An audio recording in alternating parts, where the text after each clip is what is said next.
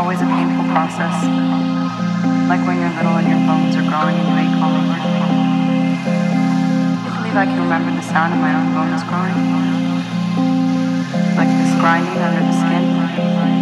Everything's different now. Like sounds are music that I can understand. It's funny, I used to be so concerned with who I was and what I wanted to be. And now that I have access to furthest reaches of my brain, I see things clearly and realize that what makes us us. It's primitive. They're all obstacles. Does that make any sense?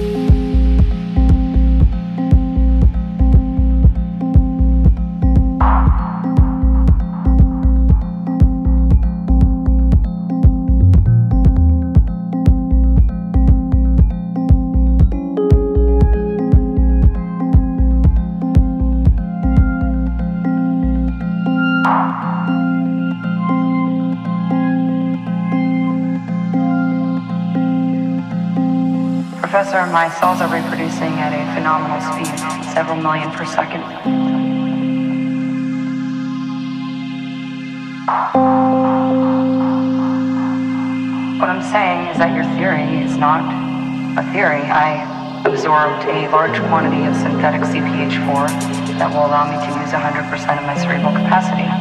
Right now I'm at 28%. And what she wrote is true. Once the brain reaches 20%, it opens up and expands the rest. I'm colonizing my own brain. There are no more obstacles.